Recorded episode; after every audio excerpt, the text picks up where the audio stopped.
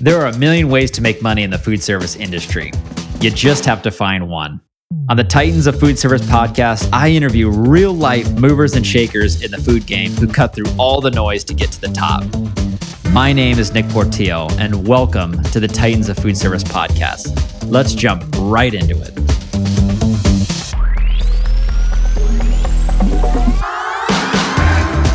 Welcome back to the Titans of Food Service podcast. This is episode number three. Today, I have an incredible guest.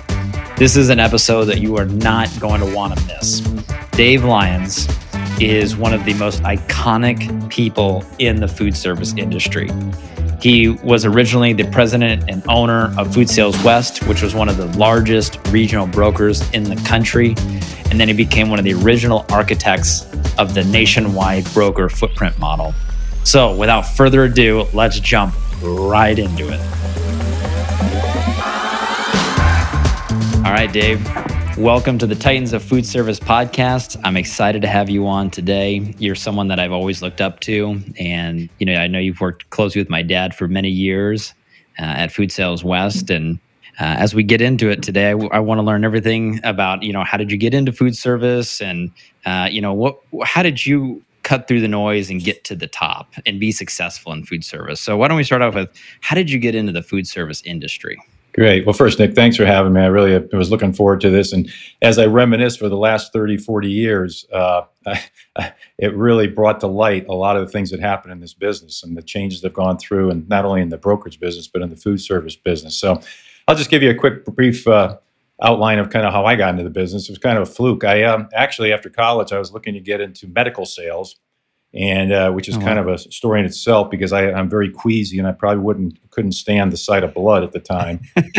and uh, I had the opportunity. I was playing baseball back in Connecticut after college, and I met a fellow who was working for Oscar Mayer. My dad introduced me to him, and he was on the retail side. And of course, I didn't know a whole lot about food business at that time and what have you. And I ended up going to work for Oscar Mayer on the food service side. And it was interesting because we were a direct sales force. And as I look, you know, mm-hmm. fast forward to 40 years later, I, I, I, think it was probably my first opportunity to see the difference and what it meant to have a direct sales force versus a broker force. So and I'll talk about I'll talk about that quite a bit here during this podcast. But anyway, so I worked for Oscar Mayer for about four years, and uh, at the time I was covering the New England market and I was just basically going, you know, door to door, restaurant, restaurant, selling their products and very high quality products. And uh, certainly mm-hmm. turned over a lot of rocks and had a lot of rejection and kind of learned the sales game. And then from there, I uh, was recruited by Tyson. Tyson Foods was really just a speck on the on the map. And if you look at what they are today, is what they were then. Their food service business was fairly small, and I had the opportunity to go to work as a regional manager. And what that brought to, for me is the um, interaction with food service brokers.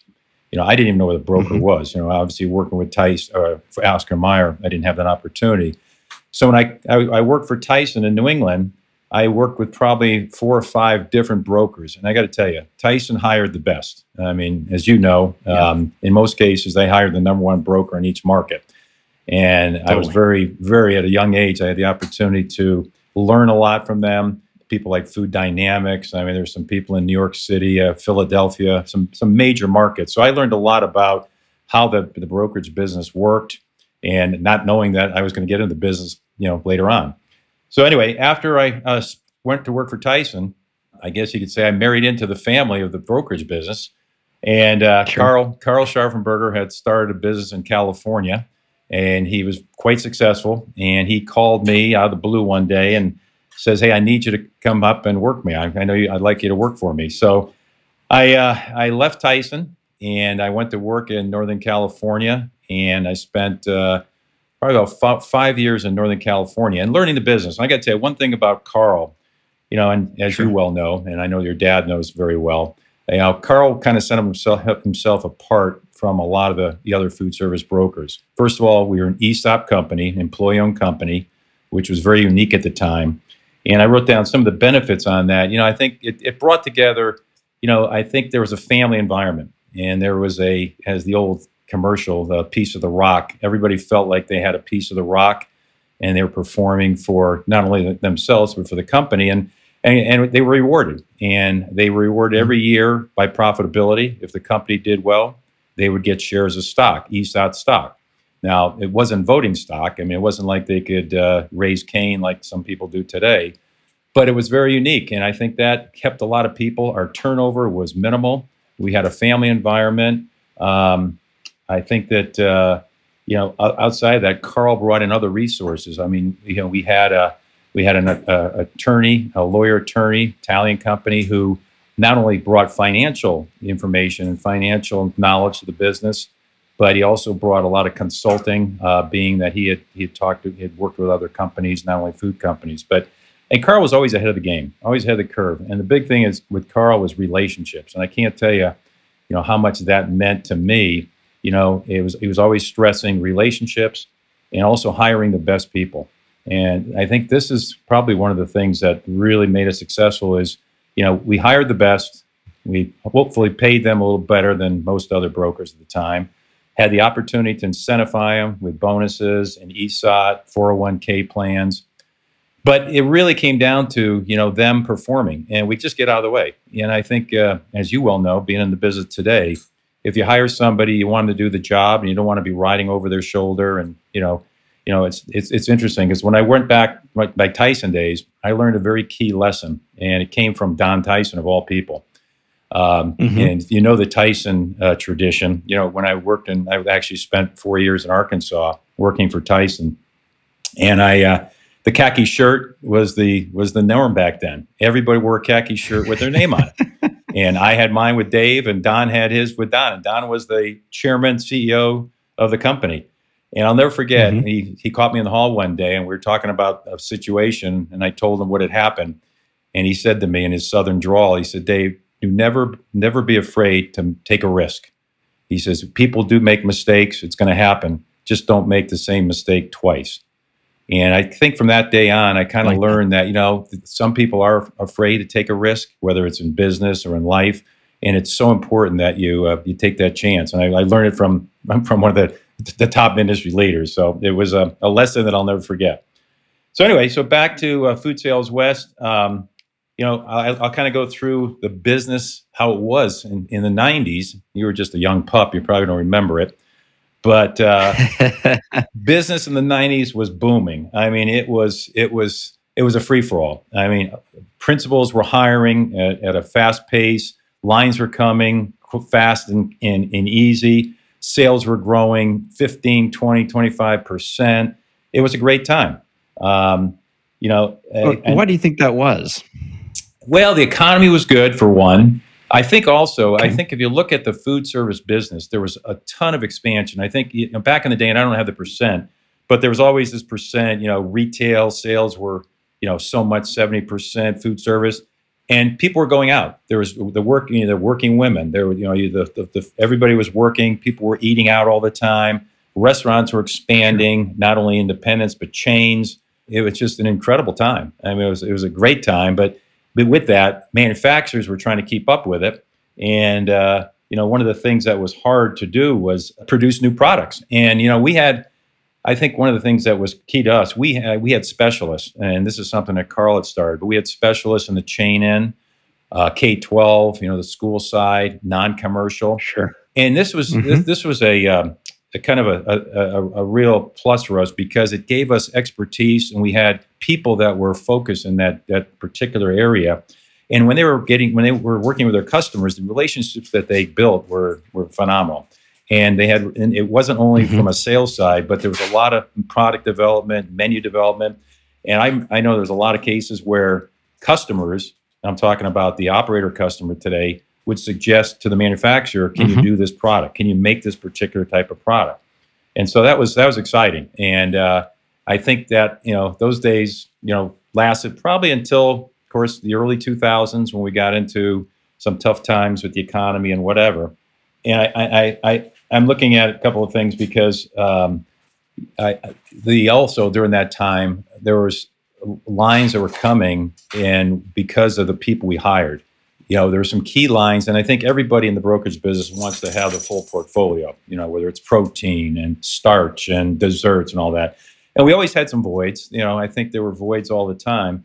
but we uh, we we had a great ability to go after principals that we needed, and in some cases, we would actually hire them. In fact, you have an employee that Sure. today that, thanks to Con, you know, we were able to pick up Simplot, which was a, a very large potato line, and uh, you know, one of the dominant uh, potato companies in the in the country. So we were, we were, we were very, you know, that was that was very satisfying for us. Um, the other thing I was going to mention during that time was Carl, you know, as far as learning and best practices, we were members of the food service group. And back then, Food Service Group was one of those national broker networks. And it's funny because they had a product called FoodCom, which today, if you look at technology, it was probably as ancient as you know the uh, it, it, it, it could be. but it helped us, and it, we shared ideas. We were able to meet a couple times a year, and obviously talk on the phone. But we always talked about best practices, and that's something that Carl preached: was how do we improve ourselves? he probably had the best technology platform. And I say we, Food Sales West at the time, we sold it. We actually sold the technology to other brokers. That's how good it was.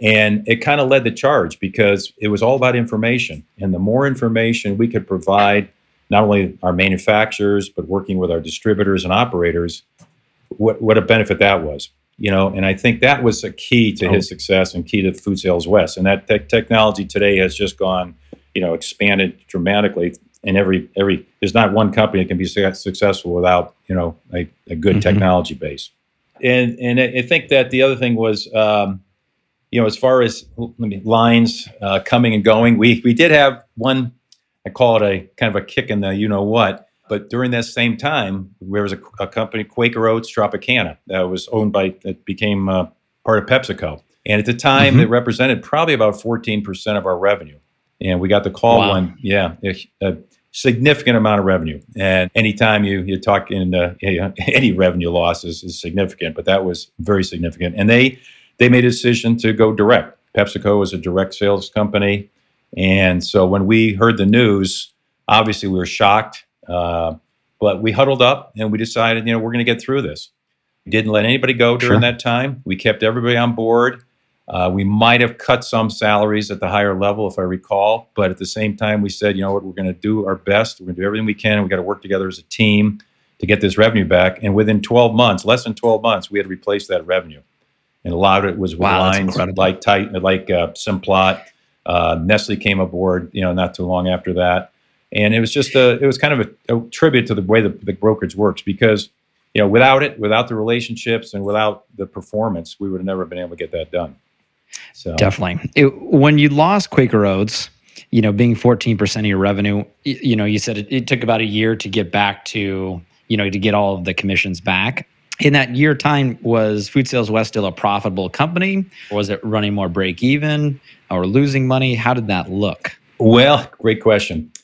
After that, when that happened, I would say we came probably very close to break even. You know, maybe a, a couple percentage points, you know, in the in the in the black, but it was um, it was tough, and we we tightened everything, and we tightened expenses. As you know, one of the things about you know our company, we weren't afraid to spend money. We actually spent money, you know, entertaining quite a bit. We spent money traveling. We go to you know broker advisory board meetings, which is another huge thing. That's another thing I want to point out is the importance of you know BACs. Um, I was fortunate enough to be on four or five, and I'm sure you have been yourself. But there's there's so much sharing of information that goes on at those meetings, and you know, and every market's unique. It's funny. Everybody always used to poke poke fun at the California market. You know, talk about the granola state, flakes, Mhm. fruits, and nuts.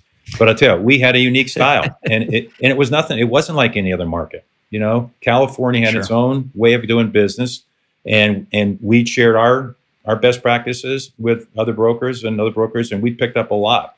But I think that at that revenue, it was funny what you, you, you mentioned as far as the loss of revenue. I happened to be in a taxi cab with another legend in the industry, a fellow by the name of Tommy Lott. Tommy Lott was a broker down Okay. in Texas, and I was in the back of a cab, and I had just shared the the uh, the story with Tom, with Tommy that we had lost Tropicana, and he, he saw Mhm. my he saw how, how how upset I was, and he looked at me. He says, "Dave," he says, "Don't worry about it. Lions are going to come and go." He says, "You lose it, Mhm. you go out and get another one." And that- once again, I was a young young young kid at the time, and uh, but it kind of rang a bell. It's like you know what, you are going to lose lines. Things happen. There's consolidation. There's You see what happens in the industry. We've lost lines that we never expected to lose for the craziest reasons. Totally. And it wasn't all about performance. Yeah. So that was, but that was that was then. So then we kind of moved into the the, the millennium, and things changed dramatically. Not only did revenue, uh, there were revenue reductions, broker reductions, which was unique to us. And I think one of the things you know we want to talk about is we probably during the good days we were probably four or five percent average brokerage in the 90s. Well, that number got reduced dramatically in the 2000s. You know, during the during the tough economic times, I would say some of our bigger lines that were four percent were probably closer to two percent. Well, of course, we couldn't do as much, you know, and that was these are some tough conversations we had to have with our manufacturer. Um, you know, we and it, difficult. You know, we we were always monitoring the number of calls, number of presentations we made, but it was difficult yep. because we said, you know what, your your your revenue's been dramatically cut. At the same time, we were looking at ways to you know, to improve or to replace that revenue. And I think that's at the time where things came about. We were looking at deli opportunities. We were looking at Costco. We were looking at every everything out of the box, you know, other than food yeah. service. You know, and you know, you've you've, you've done this yourself. Um, I think the other thing was you had a thing called slotting allowances, and you know, this okay. was, this was interesting because during the '90s we never had slotting allowances, but now because things were tougher everybody was looking at their inventory, especially on the distributor side. All of a sudden, this new concept called slotting allowances came aboard, and manufacturers pushed back. But it was a tough call because mm-hmm. we have two customers. We have our operator customers and distributor customers, and we have our principals, which are customers. Okay. And so when it came about, the, the operator customer was asking us to get a product to them. And many times we had pushback from sure. the distributor that they would not bring the product in. We would go to another distributor. Well, then we got into a little fight with the distributor saying, well, that's our customer. And we always had that mm-hmm. rat-a-tat, well, wait a minute, we didn't know you own the customer. Since when is that, you know, the customer is, it's everybody's customer. But that was a tough call. Sure. And then we, then we, at the same time, another, another term I thought of was, came about overlaps. We started to pick up lines that were similar, not exactly the same, but maybe in the same category. It might be another type of cheese uh, might be another kind of a pizza sauce. It could be, you know, something else. But we we had what we call overlaps, and in most cases, Nick, we were able to sell overlaps as long as we perform. The key thing was performance. And when we didn't perform, obviously that conversation was more difficult.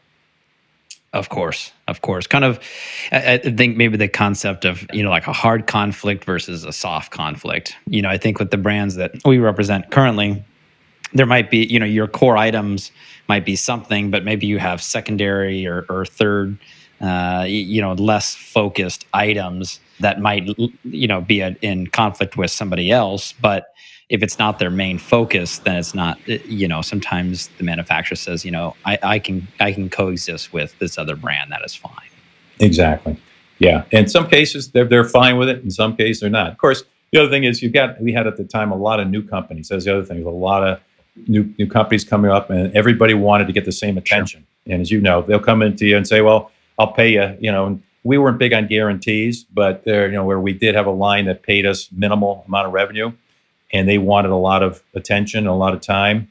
We would have those tough mm-hmm. conversations. Say, "You're only going to get so much time." You know, when you have a Tyson totally. and a Simplot and Nestle, you know, there's they have to get the majority of the time, along with the other folks. Is there a minimum that you would look at in terms of revenue or commission size in order to take on a brand, or was a different scenario for each manufacturer?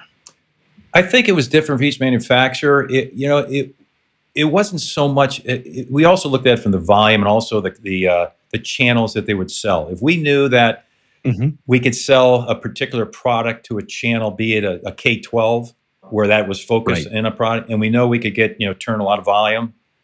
The revenue, the, the the percentage wasn't as great. Of course, we fought for as much as we could get, and it also came back to these the sales effort. What did it take to get the business? You know, we had conversations about bids. That was another thing. We had we were very good in the bid department. You know, we had a great you know great technology for, for monitoring bids, and mm-hmm. as you well know, you know, if you get a, a, a, high volume opportunity and it only takes oh, yeah. you know a couple phone calls, you're not going to get paid the, the, the revenue that you normally would. So yeah, that that was totally. something that we talked about. But I think all in all, it was interesting because as we got into the, re- the regionalization, I'm going to bring this up because Carl actually started to regionalize in California in the 80s. As I mentioned, I worked up in Northern California, and then when I moved down to Southern California, eventually took over the business in the late in late 90s. But that was kind of the start of regionalization, and it was interesting because what it did, it centralized certain um, things like accounting, you know, and, and what it did, it drove some cost out of certain markets that you could put into sales. And this whole regional process, that's what the, the benefits, and I, I thought about this last night, was, you know, it, as we expanded, and I'll get into some of our expansion in the, in the, in the millennium, but it really helped because principals are always looking for more time, more selling time, you know, and so mm-hmm. the only way you can give it to them is by taking something away that was a cost to your business, and whether it was administration or whether it was uh, yep. you know accounting, office expense, what have you. So that was important, and I think the regionalization really that that that kind of got everybody going because as we expanded into other markets, and I'll start I think around late '90s is when we really took off. The beauty, I go back to when I was with Tyson, and I talked about you know how I met several brokers, and I was fortunate because most of the brokers I knew I knew just about every one of the Tyson brokers. I had worked with sure. her. And on the West, I knew him very well. And it was very, very, it was much easier when we went to acquire a company, take a Jim Corey in Arizona right. or a Dick Wyam in, in Nevada and what have you. But we had conversations and we knew each other, we respected each other, we knew each other's business. And it was a lot easier at the time to, and when you have a company like Tyson and some cases Simplot, we had a lot in common. So the regionalization it came play place, and we we acquired about probably six new markets. Uh, I mentioned Washington, Oregon's another one, Utah, Idaho. And so it, during the course of probably three, four years, we had we had added about five or six new companies, which of course put added a lot of stress on the business, but it also helped us centralize. We drove out all those costs in those markets that we talked about, went mm-hmm. down to Southern California headquarters, and it really helped make me in other markets. We were basically a sales organization you know, we didn't have to worry about. We didn't have to worry about the admin. We didn't have to worry about you know all that other stuff. And so it was, it was it's really great. And um, I think that you know the people we got, uh, we we were fortunate because they were all leaders in the industry, and at the same time, now principals are kind of taking note. You know, a lot of principals who were in single market, and you have the single market principal, but we were able to expand and to have several of our principals, not only Tyson, but we we were able to you know acquire them in in not, not all markets, most of our markets. You know, six out of seven or five out of seven, and that was cool. Um, of course, once again, all of a sudden, the demands, the revenue goes up, and they look at you, and they mm-hmm. the microscope comes out. And that's where you really need to have strong leaders because we, we would have a brand manager that would you know obviously work like you do with, with each manufacturer. Mm-hmm. But it's important that you communicate on a regular basis. I mean, we were talking constantly. You know, we had meetings at headquarters because this whole regional thing, they really didn't understand it. They weren't sure because they were most most most of my manufacturers were used to. I want the best broker in each market. Well, I'm not saying we necessarily, you know, we may not have had so-called the best broker in some eyes in each market, but it comes back to you know, you know doing the right thing and our performance level, and we did very well with that concept. And what it did is not only did it uh, we we were able to pull resources. You know, when you have a company, and I think we got up to at one time about 175 employees, and we wow, could pull. That's, that's impressive. yeah at our at our maximum. And uh, but we were able to take employees if we needed it. We were doing sales blitzes or food shows or whatever it may be. And it was kind of neat. Mm-hmm. The other mm-hmm. thing, it gave opportunities for people to grow. We had several employees that moved to other markets you know, and in a single oh, wow. market, they may not have that opportunity. And we had several that moved, you know, from California to Washington or to Utah or Las Vegas. And so sure. that was that was kind of a that was that was a real plus for the regional side. And you know, I think as we get into it, you know, of course, as we get through the 2010, 2011, now you got the interest of some retail brokers. And I don't I don't know if you have any questions regarding the the regionalization yeah, I do. Uh, well, well, first, when you were in the brokerage business in the '90s, what did the competitive set look like? Was it a lot of local market independent brokers, or was there very little competition? What did it look like in the '90s? Uh, it was it was mostly local independent brokers, very strong, and I'd say in most cases there were probably three or four independents in each market, and uh, and I think that you know that it was it, it was um, it was a struggle. I mean, every market. I'd say yeah. in Northern California for us, because we were fairly new, we probably there were probably two other powerhouse brokers and I don't want to go into all the details, but there was a, a dramatic happening that happened back in the late late nine eighties, and it's one of the reasons I left Tyson to come into the business. But it was um, very competitive. Most companies, I'd say, most manufacturers would stick with their broker. I mean, things were once again, if business was good, it was very hard to pull a line away. We had a lot of conversations, and of course, you know, as we try to grow in Northern California because we went through a period where we had lost a few lines because of a transition that took place, but we were able to mm-hmm. replace mm-hmm. them pretty quick. But it was it was it was it was hard. It was hard to get lines. I mean, you really mm-hmm. and the lines you had, you you gave them all the time you could. You, you did everything you could to grow their business and you know meet their meet their goals and you know their their numbers. Right. But that's uh, you know. But then I think that's the thing, and that was that's probably the hardest thing for principals because there were several that in the even when we started regionalization that were totally against it. Uh, Windsor was one of them. Windsor, which was a very large company, totally opposed yeah. to you know regionalization. Uh, they said we have the best broker in each market, and it took us a while to really you know show them the benefits and you know show them that our performance levels were higher than what they were getting from their independent broker. Oh wow! But there's still a lot of pluses. But at the independent broker, there's still some strong brokers out there, independents, and you know, I think they they paid attention to their business. The ones that kind of took their eye off the ball and maybe didn't grow, and I think they didn't didn't invest in technology. Technology was so mm-hmm. I mean, the first question oh, you get in an interview is what what's your your platform for technology? What do you do for your bid process? You know, this and that. And if you didn't answer those questions, you know, most principals weren't even going to listen to you. 100% i know you know we still see that nowadays it's you know the technology is different now here in 2022 versus the 90s or early 2000s but it in many cases you know especially having like a crm tool it's a prerequisite you that, that's just the starting point and you have to have other things on top of that as well. Absolutely. You mentioned a few times having uh, you know your, your people were leaders. You always like to hire the best. When you went and tried to find you know new employees and new team members what did you look for in people or, or was there anything specific? Well yeah. First thing was we wanted somebody with experience food service experience. We hired we did hire people that didn't have any food service experience and it was it was difficult because there was a lot happening and i mean there are salespeople and and there were you know but when it, we i'd say majority of our employees were were hired had been in the food service industry. And the other thing was we liked, you know what, we, we, we hired manufacturer people. Uh, a lot of the manufacturer, they want to get off the road. You know, they're looking to uh, do something different.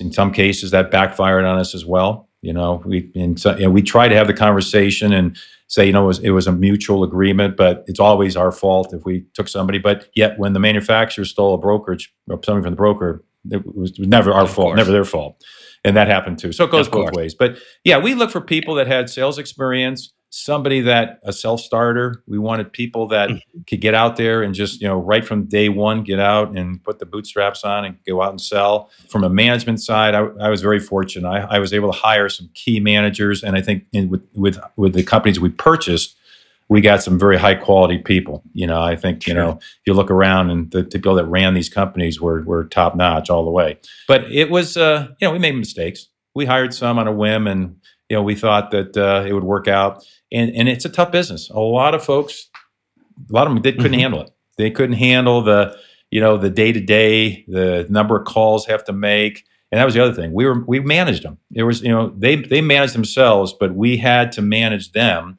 and there were certain criteria as you know they had there's the things they had to do we had call reports there were some people that didn't like doing input we had you know um, yep. situations where we had to fire people because they, they wouldn't do input but you get the right it's sooner or later you know when you get the right person you know it, it, it yeah. made the difference back in the 90s and the 2000s did people were there certain individuals that be you know have a really tight relationship with a line and you could hire them on and they they'd bring that line with them yes that that was something we did quite often and uh, in some cases, I'd say most cases it worked. In some cases it didn't. In the case of uh, Con, we talked about Simplot. You know that that was mm-hmm. one that was successful. We were able to pick up Simplot, and which was a huge line for us, and uh, we were able to get Con's expertise, and obviously, you know, he knew potatoes better than anybody. But at the same time, we uh, we we tried it with another person. We were hoping, you know, in Southern California, to pick up a major line. We hired the individual who was the region manager, but yet they they held their ground, and it took mm-hmm. it for probably two years, and it, it took about two years before we were able to actually you know obtain the line. But yeah, we did, and I think that was the other thing. If we we went after a let's say a key person, a top management person who was making a, a, mm-hmm. a high salary and they want to come to work for us we would it was very difficult because we had certain criteria and we couldn't pay everybody you know the big bucks but we would say mm-hmm. if you mm-hmm. could bring a line with you or your company or whatever and that, it, and that happened we were able to get some people that brought you know revenue to the party and helped defray the cost of you know for their their expenses and the, i mean their salary. That makes sense. Yeah and then you said there was a three to four year period where you went out and bought five or six other brokers in other markets. How did you structure those deals, and what what was it that you looked for when you were trying to buy these companies? Was it that, maybe they, that they had Tyson or similar lines? How how did that all work? Great question. In fact, that's part of my notes right here. I was just looking at. Um, yeah, first things first. You know, obviously Tyson being our number one line. If that was our kind of our, our first if that was an opportunity, that was the first company. And I said earlier, in many cases, you know, the Tyson brokers had a pretty good mix with us. I mean, their lines matched mm-hmm. ours. Not always, and that was a, that was the tough part. So let's let's take a situation, you know, like, like um, we take Arizona, you know, where Arizona had Tyson and Lamb Weston, we had Simplot. And so what we would mm-hmm. do, and, and this happened in most markets because we didn't match up in every market, obviously, but we would talk right. about, you know, we knew that we were going to lose that particular competitor. I mean, if that was you know, whether it was you know, Lamb Weston, we, we know we weren't going to get them. We would figure mm-hmm. that into the equation, and what we would do is first of all we looked at the performance of the company, and most of the most okay. of today the most financials were based on EBITDA, and we looked at EBITDA, and of course most owners, especially some of the old timers, they had a whole different feel about their their earnings and you know what their company was worth and, and was, I can laugh now because I know as a young guy we used to go into markets and say well this is what we're willing to pay you and they look at us like we had three eyes and say well I'm worth this and we'd say how do you figure that? So I think that you know fortunately the financial world got a lot savvier and we, we people came to grips with really what their what their company was really worth. And so we would mm-hmm. structure it based on EBITDA and we also look at future growth and not only future growth based on the lines they had, but also lines that were going to be going away. And if we knew mm-hmm. that they were going to lose, let's say, 15% of the revenue based on conflicts, we would then factor that mm-hmm. in the equation. We, and we were very fair about it because we know we, we were basically we were trying sure. not, the, the important thing was to get the bigger lines and also just to get the get get their business so we can regionalize and be in a new market because we knew we were going to grow. we knew we were going to expand and get other lines in the marketplace. So we would we would structure like you know as far as that goes, and then the payouts would be depend on how long the principal owners or owner wanted to be there. If an owner said, an older owner said, I want to be out in two years, then we would make that payout. We'd accelerate it. It'd be a faster payout. We may not pay as much because of the the the, the dollar amount and whatever, and what the dollar would be worth. But in situations where the, the principal owner wanted to stay on, in some cases five years, 10 years, sure, we would pay a long term and we'd pay more for the business because we've had the beauty. Now we also put a clause in there. Most of our, our buyout, our purchase agreements had a clause that said if you lose revenue, we would adjust it up to a certain period. So we might have a 12 month period because you know you don't know how people are going to react. You know, you know a principal could say, you know what, yeah, we're you know, they could tell you in your face that you know we're happy with this, and then three months later they turn around and said we, we don't like this. But in all cases, I mean, every one of them, I think that if you ask the people that we bought, they were very satisfied. Obviously, they became part of the ESOT. They, uh, you know, mm-hmm. so they, mm-hmm. they shared in the ESOT, and in and we the payouts were made on time. Everybody got their payout, and in ca- some cases where, where they own their own building, they also they kept the income. We did not buy the the buildings you know that was theirs if we ended up they'd have the lease on the building uh so they were able to get that revenue stream and continue with it which which helped a lot of people oh, make a lot of money yeah Did you require that the the the previous owners stay in the business, or was there some cases where they said, "I just want to be out immediately"? Uh, the majority will stay in. I think the majority would, would stay in at least for three years. Okay. We had a we had one that wanted to get out within a year, and that was you know and but they also had a good bench. They had a good management team, you know, so they had other senior managers there. So you know we were a little concerned, but you know it really came back, and we were you know we were, we were trying to be as fair as possible. We never said to somebody, hey, we want you to stay on for three years or five years. That was their call. Um, mm-hmm. Ideally, uh, some probably stayed on longer than we wanted you know but you know in the long run it, it all worked out but uh, we were fortunate because we and i said i think going back to relationships it was so because I, I, I happen to know all these people very well. And some you know i'd worked with them sure. before. Some i had worked with you know in not only in, in the manufacturing business but in the brokers business. So the conversations mm-hmm. were a lot easier. Um, i know in talking to other brokers around the country and I'll, I'll get into how we got into the waypoint thing but you know, there was it was a lot more of a struggle in other markets because I don't think people right. had the relationships and line conflicts. There was some. It was very difficult. Right. I mean, we we we actually tried to buy companies in, in in our own markets, like in Northern California, but there was so yeah. much conflict that you by the time you washed it out, you, you it, it was a, not a viable you know opportunity. So we'd walk away from it. Right, right. That makes sense. So let's get into nationalization and you know kind of the creation of Advantage Waypoint. Who were some of the early people in those discussions, or maybe why was you know this finally coming to the forefront? What kind of spurred this whole nationalization movement? Well, I think when we were going through the, the early 2000s, as I mentioned to you, people were looking for revenue opportunities. It was also the retail right. brokers, and I know two came to two came to uh, my attention. Uh, the first one that actually contacted me was Acosta. And at the time, of course, I, I had no interest. And then Advantage came in, and it, they were all doing the same thing. You know, retail business had, you know, all the, you know, it, everything was broker reductions. They're all looking for the same thing. How do we grow our business? How do we get new revenue, new revenue, and whatever? And you know, I think the whole thing was, you know, how these were these were national companies. I mean, Acosta right. Advantage. They were already national retail, and there were a couple others, uh, Benchmark and what have you. But mm-hmm. in these conversations, I think at the same time, we as a regional broker were always talking to other regional brokers around the country. There were probably seven, seven, six or seven others that we were very close to. You know, Buddy Taylor down in Florida, and uh, mm-hmm. Mascari up in Detroit, and Mick Asmussen in Chicago, uh, New England, and you know, we, but we had we had talked, and we all said to ourselves, now that we've grown up, what do we want to be when we when we really grow up? Because we had become these regional brokers, right. and there really was not a lot, a lot, of, no other place to go.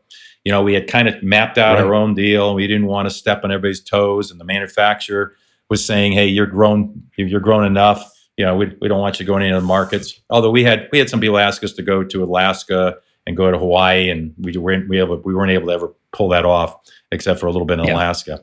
But so those companies uh, came to us, and I think at the time we said, you know what, maybe it's it's time to talk to them, and uh, hmm. and I think we we finally so we opened up. We I had actually Sonny King, who was the chairman uh, of of Advantage in down in Newport Beach, your area, called me one yep. day and says, hey, let's let's get together for lunch and let's talk. And of course, I had known a little bit about his business, but I didn't know a whole lot and we had a very interesting conversation. And basically, he said to me, he says, "I want to, I want to get into food service." And he says, "I've done research on your company." He said, "I know what a good job you do." And he says, um, "If we have an opportunity to talk, I'd like to do that." And so that was kind of the, the premise how we got started. And then from there, there were conversations that I had with some of the other brokers. We were part of a you know mm-hmm. organization. I think there was a tie-in. We also because we had kind of known each other. We had met at different broker functions, you know, whether it was the mm-hmm. NRA or what have you. So we, we would have these conversations. And it was always, there's this, we, we talked about coast to coast. And it was just kind of like a, a thought if we could ever come together as coast to coast brokers. Well, this was our opportunity. So we had a meeting and we had two or three other brokers got together with Sonny King and myself, and we met in Tampa. And then the conversation started to heighten. And uh, Sonny showed that he was very interested in it. At the same time, Acosta caught wind, as they all do. There's no secrets in this business, but they knew that you know they were going after it, so they started the trend and they started calling people. They called and they came back to us, and of course we were already in conversations with the Advantage folks, And uh, you know, it wasn't took probably a good nine months to a year from the first conversation to really you know put put something together. And even then, you know, I had my concerns. I think you well know this, and I know John does. Mm-hmm. Because of our company, we are the, because of the fact that we are a, a ESOT. Our, our culture, you know, our, our culture was such that we were we were very close, and I felt like we might be you know, giving up something. But right, and at the time, there there was pressure on all sides. Um, there was pressure from some of the principals because the, some of the key principals you know, there were a couple that were all for this. They were actually mm-hmm. pushing it. They wanted to see this national roll up of sorts. And yet there were others that we knew that they were totally against it. So it was going to be like, okay, well, who, if we do this, who's going to stay? Who's going to go? And how's it going to impact our business, you know, our financials and everything else? And obviously our people. How's it going to impact our people? Right. So as we got down the road, you know, we decided, okay, we're going to do this. And basically, the, it was done in a couple. The, the, the financials were done in a couple tranches, and it was done that we would have our own independent businesses. We would continue to run as independent people, but mm-hmm. we would be under the auspices of Advantage Waypoint.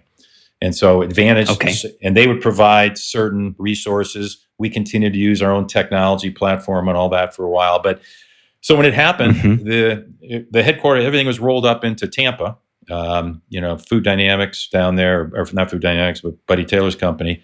And at the time, the what happened was we were actually we were able to pull a lot of the um, resources and put it and consolidate them and centralize them down in Florida. All accounting went down there. Some of your uh, back of the house operations, even the sample process. We we had a program for samples that was done on a, out of one office and so it it it, re, it eliminated redundancies, which is what it did. And I think that's mm-hmm. the, the thing when you look at regionalization, Nick. That anytime you can eliminate something you're duplicating, you know that that's a win-win. You know, obviously you're, you're putting yeah, money you're putting money where it really counts, and that's on the sales side. So I could say that you know it was it was a it, it was interesting because we knew each other, but one of the problems that I had with it is we had different cultures. And I right. think when you look at look back, and although I feel like it was the right move at the time, and the company's you know done very well. I mean, they, they're very successful and what have you. They've had you know obviously their, their their hits and what have you. But I think that you know it gave us an opportunity to once again give people an opportunity to grow. Of course. Right. The, the size of the company grew tremendously because now we were crossing state lines and what have you. Mm-hmm. But it, it um, we also started what we call a top to top, which we are now with our manufacturer because this is something we really had to sell to many manufacturers. The larger ones, the Tysons and the Sara Lees, they were on board, but majority of them were still a little bit, you know, not too sure if this was the right thing for them. Right. So we we did we had what we call a top to top conference, and we we went for a couple of days, and we had meetings. We talked about the benefits from our side and the benefits mm. from their side we brought in speakers. We had Malcolm Gladwell of all people. Uh, oh wow! Point. Yeah, it was our first speaker, and he was very interesting. And uh, you know, I became a real a fan of Malcolm Gladwell. But it's uh, just it, it it got to that point. But on the other side, and I think the downside, and I want to talk about this a little bit because when we rolled everything up, you do lose control. You know, and I think right. those of us that were whether we're a single market broker or regional broker you know, we had that control. You know, we loved the way we ran our companies. We had great people that bought into it. And now you're trying to get people to buy into a whole new culture, a whole new way of going to market. At the same time, there was, you know, a job elimination. You know, everything comes back to, you know, the dollar, the, the, the almighty dollar.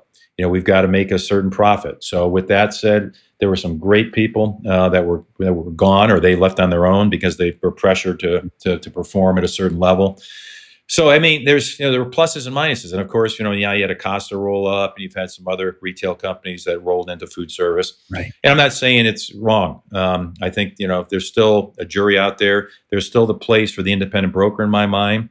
I think anybody yeah. who performs and has that local market knowledge that the manufacturer needs and wants, have at it. They've got they've still got great opportunities.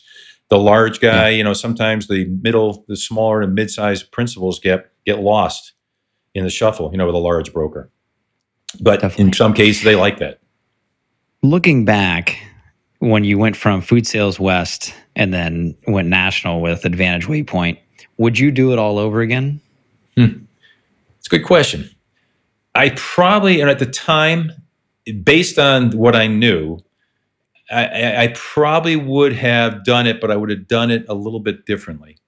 I probably would not have rushed into it, and I think that was there was there was mm-hmm. pressure. I think because the word was getting out, and I think that was the other thing. Other brokers who were looking to regional brokers that were looking to possibly roll up, they were here. They knew this was going on, and so there was pressure us to be first. And you know, for whatever reason, you know, that was something that came back and made a bit us a little bit, but at the same time, because we got the job done. But I probably, in, in looking back in retrospect, I probably would have taken my time and asked more questions because I think you get, you know, the excitement of it. It was exciting because you know here we were. Uh, first of all, we were friends. Most of us were good friends. We talked about this for a, quite a long, you know, quite a period of time about rolling up and what it meant to all of us. But it also you have to look at the impact of your overall company if we did it, if we didn't mm-hmm. do it, Nick, I, we would have been a much smaller company.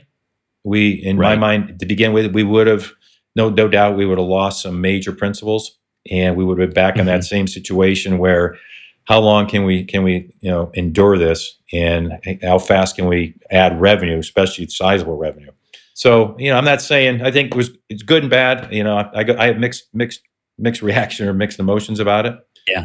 But at the sure. same time, you know, I mean, hey, I, the business, I love the way the business transgressed, the progression, and that's if I go back now and looking mm-hmm. at this mm-hmm. business from, you know, I started in 1981 with Tyson. I was in the broker's business in 1985, and I look at where it's come, and now I look at you know people like yourself, you know, social media, what what social media has meant. I mean, we we didn't know what Twitter was or whatever, and you know, I mean, Zoom meeting. We we didn't have Zoom meetings, you know you know, right. we had a conference call, and half the time, you know, people would drop off. You didn't even know if they were on the call.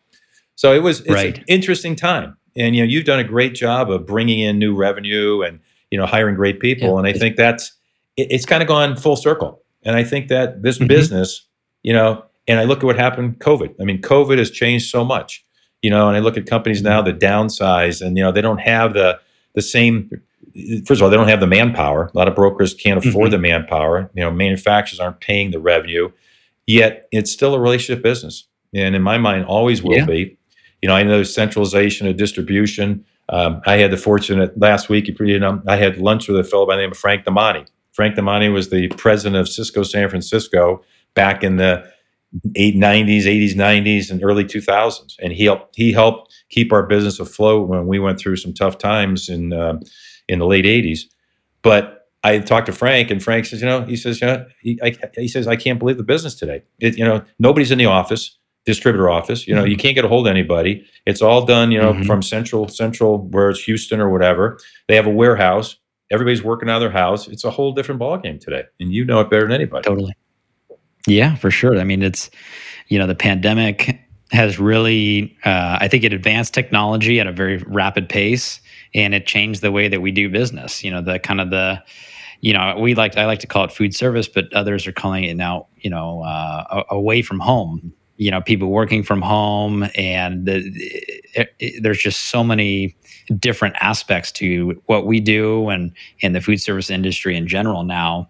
Uh, just two years past the the pandemic. Right, right. So I want to ask you. Let me ask you. So far as the manpower now, because so much is centralized. And I mean, even like if you look at chain specialists, you know, and what have you in K twelve, right. are there are channel specialists even needed today? Because you know, you look at most of these decisions are coming out of one market. Yeah. So the way we're set up is we have specialists. So kind of what you just alluded to, chains or K twelve or second and third tier dis, uh, distribution. So we do have specialists, and then the the the rest of the team is built based on where they live. So, for example, we have someone that covers San Diego. So, all the distributors and operators within San Diego, they take care of. Okay. Um, so, that's kind of how we are built. And we our, our big go to market strategy is around what we call the strategic account. So that's kind of like large impact operators. Think of like restaurant chains or casinos. And then it's also a mixture of second and third tier distributors, you know, because you can go in there and present an item and you know, next thing you know, they're buying pallets of whatever it may be. Right. Right. So those strategic accounts are very important to what we do. Right. And right. Uh, and the manufacturers we represent very much appreciate, you know, especially having the specialists as well in chains and K twelve. Right. because people want more connection uh, and more closeness to the to the end user. Right. Exactly. Yeah. The other thing I was mentioning, you know, we obviously facilities, you know, things we pride ourselves on, and you do too, is you know having a a, a, a great kitchen setup, you know, as far as a, yeah.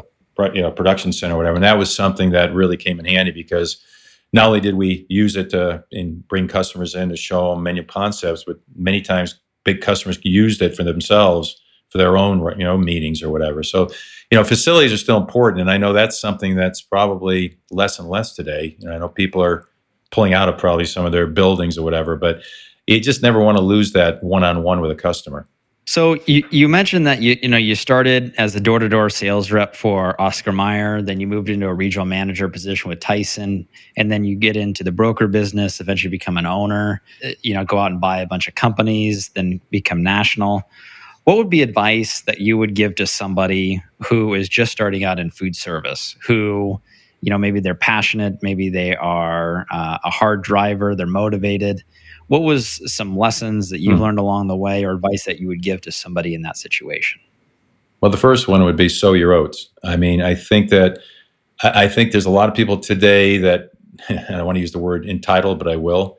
But you got to you got to yeah. earn your stripes. I mean, I learned it. I learned it from the ground up. I mean, I didn't mention my actually my first job when I was in high, in high school was making deli sandwiches, grinders back in the East Coast. You being an you're an East nice. Coast guy, grinders, yeah. So I mean, that's I learned from the ground up, and I think that be willing to learn all you can about the business because you know it's ever changing. But you know, don't be stuck in. And if, and if you feel like you know you're stuck in one position, there's so many opportunities out there in food service today you know, whether it's in the right. restaurant business, the broker's business, distribution business.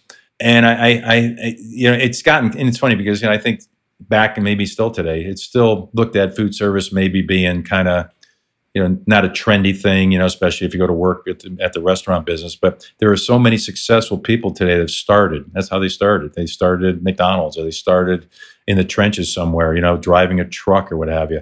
But I think that today it's you know first of all be on top of technology uh, number one uh, mm-hmm. i think mm-hmm. that's so critical today uh, you know it's funny we had people when we first going back in the 80s i mean we didn't you know email wasn't even a thing back then but you know you try to get people to try to do emails or look at you know, stocking guides on their computer and you're up at midnight you know mm-hmm. showing them how to do it but you know technology's mm-hmm. come so far you know i think it's it's just it, it's easy first of all you got to be hungry and you know, if you're going to commit to something, commit to it 100%. You know, and if you realize, hey, life's too short. If you realize that it's not what you want to do, you know, to go do something else. But I would give it a hundred percent effort. And you've got people like yourself, your dad. There's so many people around that talk to. That's the other thing is talk to people. You know, I, I find that. Mm-hmm. I, I, I, guess maybe you know I'm older, but I found that a lot of the younger employees were afraid to talk or they felt like they knew it all in some cases. Hmm. And I look at people, and I tried to do this when I was younger. I'm sure I didn't do it all the time, but I, I love talking to experienced people. I love people talking to people who are had been around a business. I learned so much from them.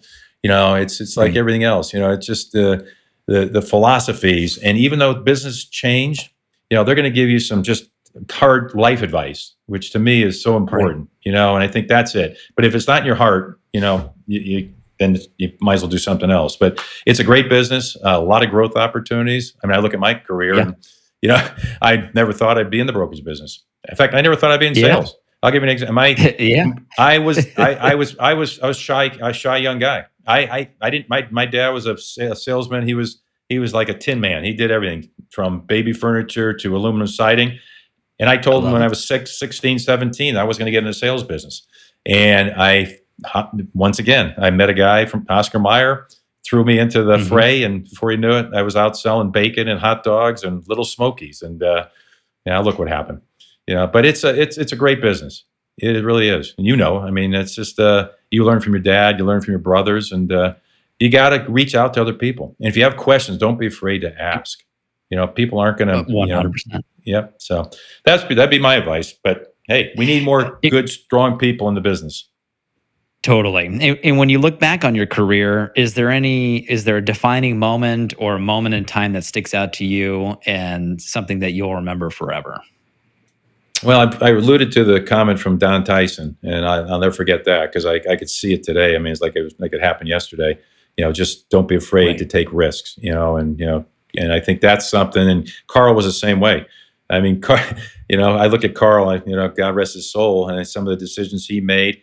You know, here's a guy that fired one of his biggest lines. He fired Rich's. Right. And it, it was a shock around the country. Everybody go, how do you do that?